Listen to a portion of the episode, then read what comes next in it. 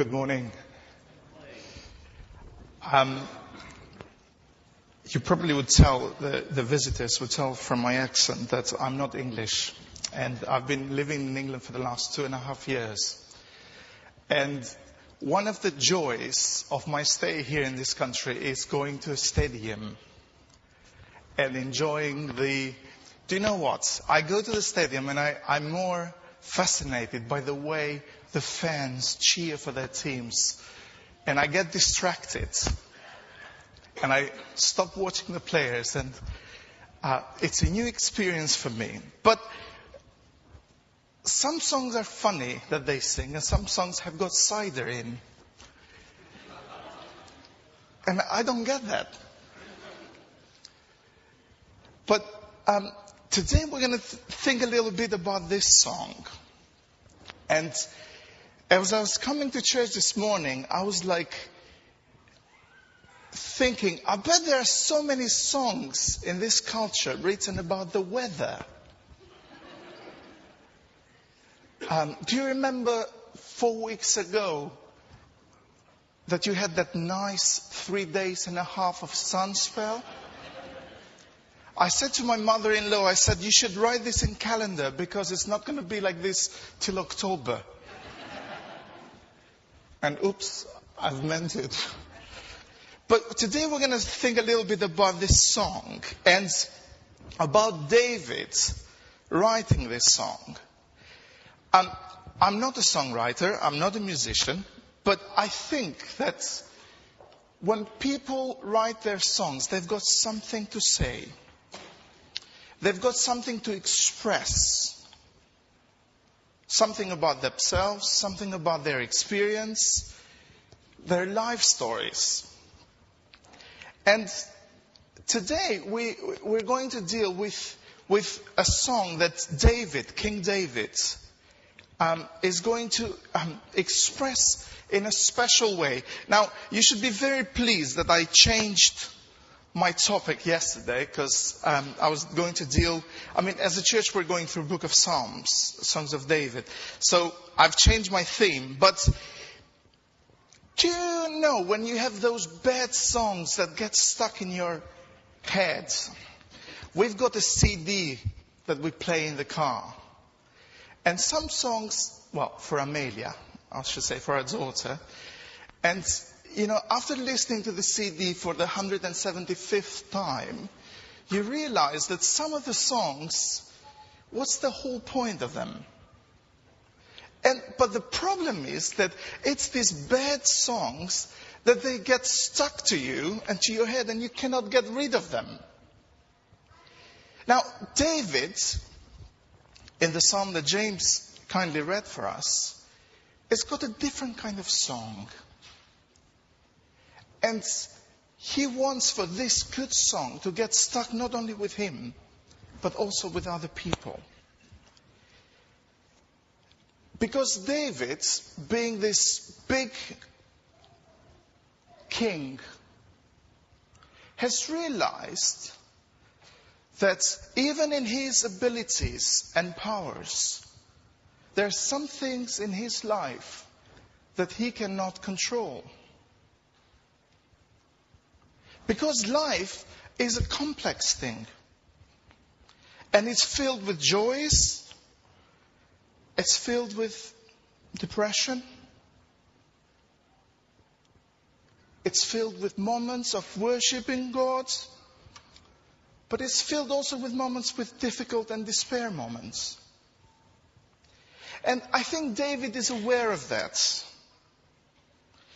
Because he wants to express throughout the 150 Psalms, but particularly in this one, that in the complexi- complexity of life, sorry, uh, he is also reflecting that he cannot do it without God.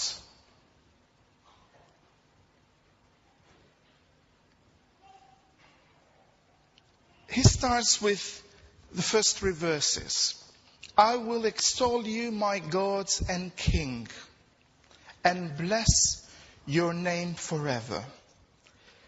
Every day I will bless you and praise your name forever and ever.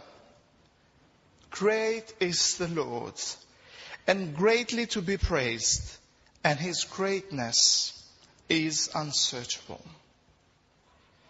So as David is writing this song, he is celebrating God's walk with him. He's celebrating his relationship with God. And it's very important to note here that he's not seeing this relationship from the human side, what he has done. But he's seeing this walk with God, this walk of God with David from God's perspective. You are my God. You are my King. I will bless your name. Your greatness is unsearchable. Because David knows that God has met him in a special way.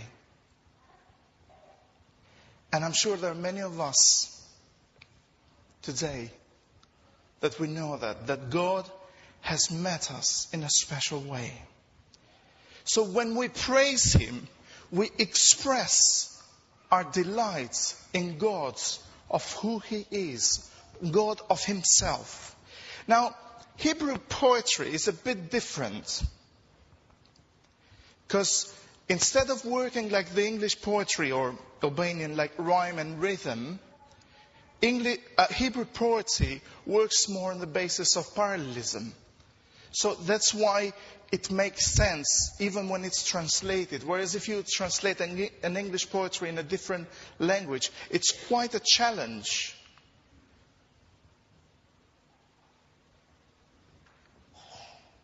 Praise David is praising God because he's got this sense of joy of who God is and how deeply he is committed to his people.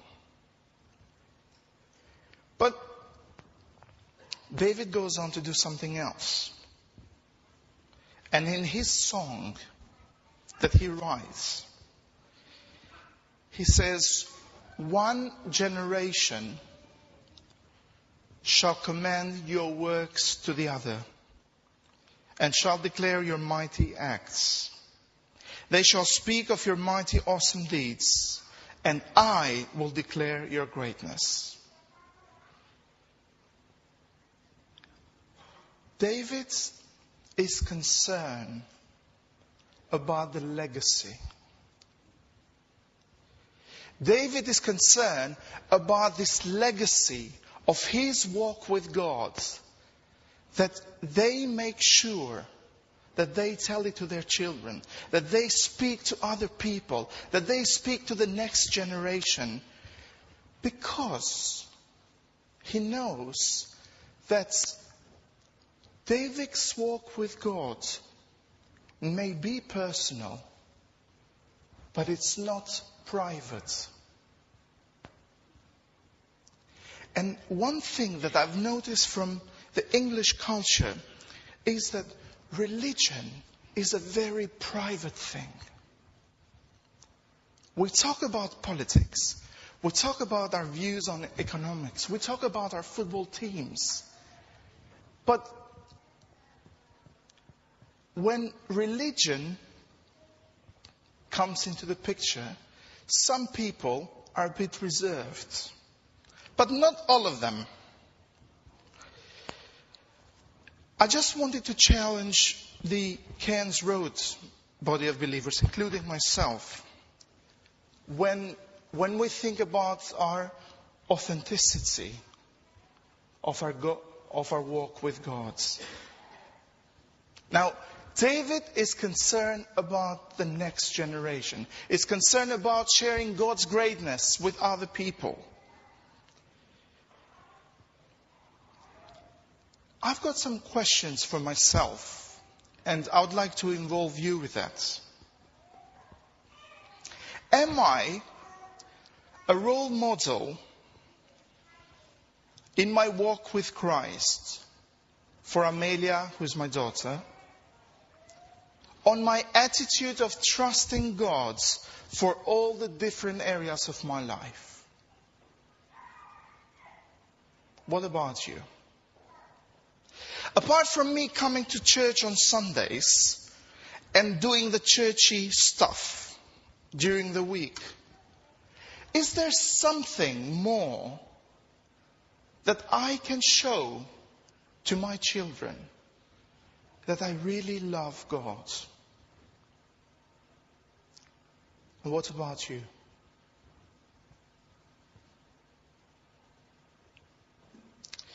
Can Amelia spot out that in my relationship with people from the church, love is not a cliche word, but it's tangible. It's real. It's happening.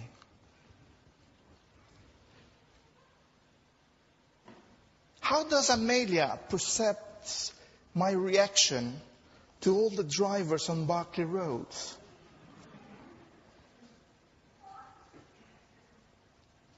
Perhaps this is a wake up call.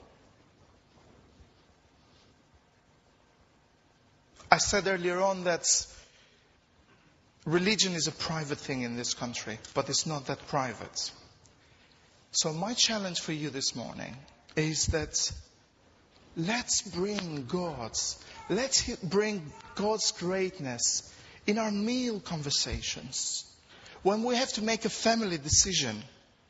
And let's not t- stop telling our children, the next generation, why did we believe in God in the first place? And what has kept us being where we are, following Him today?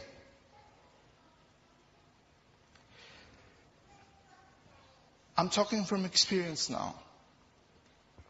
There is nothing worse than having to raise a generation without God in the picture.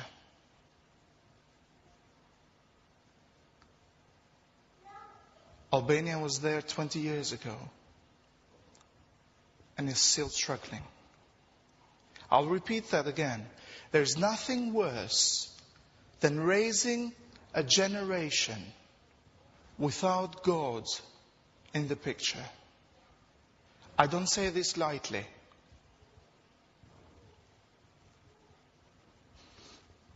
Now, since we are at the Albania story, I just want to say to you that yes, people may be private, but they're not that reserved sometimes. Some of them are curious too, and I've met a lot of curious people here to say, you know, to ask questions about God and stuff like that. But I've got a funny one from Albania. I remember then we were driving on an A road, bumpy road, dusty road, with our church vans. Now we've got, we used to have a van in our church and the name of the church back home is called the Church of Disciples. And one of our drivers decided to put adhesive letters throughout the all four corners to make sure that we, we were known. Our presence in the city was known. So it was Church of Disciples in all the corners of the car. Now, I went to pick up some stuff in a different city, and as I was driving back, I had this, I saw these blue flashing lights come behind me and the siren going on and stuff like that. So I was like, ooh, okay. I, I, on that particular day, I had been driving very carefully. Um, and I thought, what's going on? So I had my friends on my right, and it was the, the, the police car pulls and it didn't ask us to stop, just rolled down the window and made me sign to roll down my window. And the question was, what does disciple mean? And now I had, I had three seconds to think of a quick question so I could get rid of them. So I said, a pupil, a student, a follower of Christ. He rolled up the window and off they went. Now, I don't know what was going on between those three officers in the car. Maybe they've placed a bet on it. But people are curious. And they want to know. They think that what is different about you? Now, I said from the start that this psalm is a celebration. David is celebrating his God and his walk with him.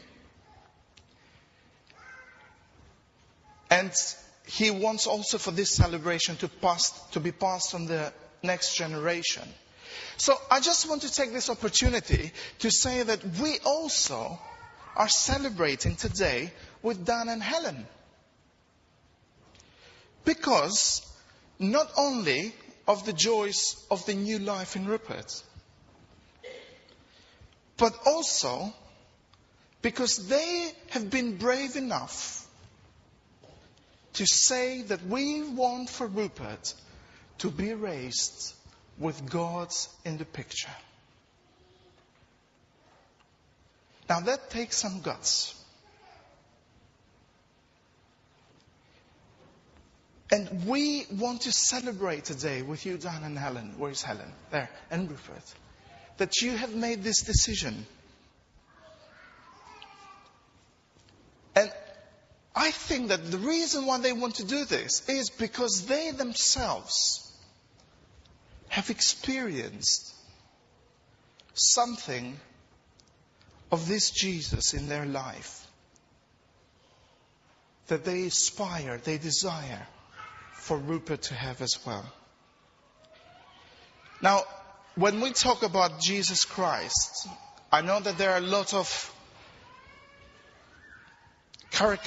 caricatures there, but when I talk about Jesus Christ, I talk about the Son of God. I talk about that Jesus who 2,000 years ago decided to take on flesh and come and become one of us. I'm talking about that Jesus that who lived the life on this earth without any sin and who in the end of his life was treated as a criminal. I'm talking about the Jesus that the Bible says that he loved the world. I'm talking about that Jesus that went to the cross and died for the sins of all the world. And I'm talking about that Jesus whom we celebrated three Sundays ago with Easter, that got resurrected, got risen, just because of the victory that God gave through him. And this is the Jesus that we want for Rupert. We've prayed for Rupert this morning to know.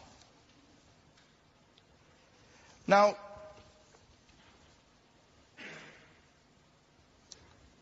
Jesus is inviting everyone, though.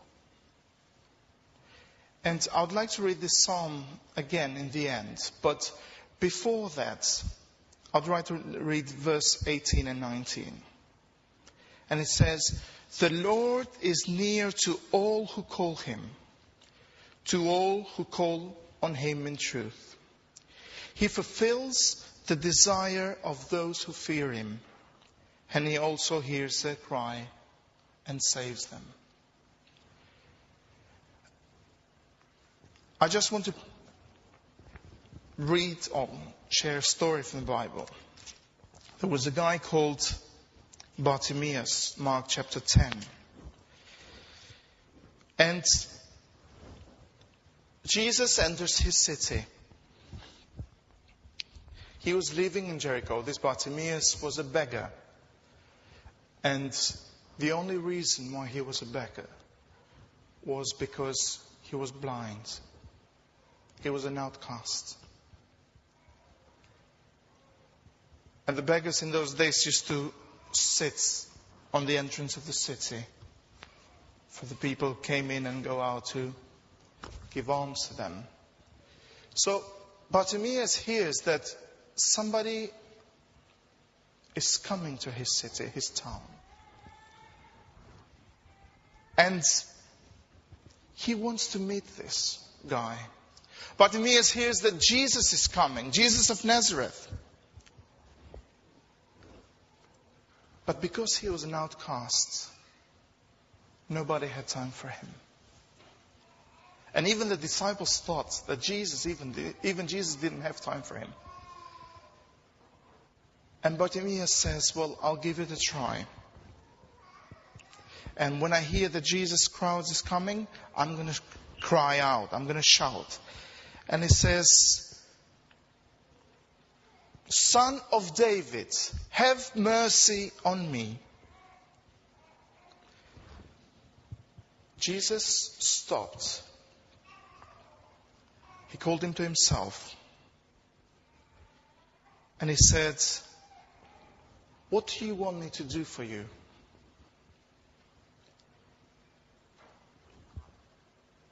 And Bartimaeus said, Rabbi, let me recover my sight. I want to see. And Jesus says, Go your way. Your faith has made you well. The Lord is near to all who call him, to all who call him in truth. He fulfills the desire of those who fear him and also hears their cry and saves them. Now, I don't know many of you here today, and I don't know where you stand with God.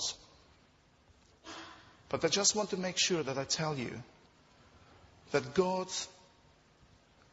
loves you. And God is expecting for you to call Him.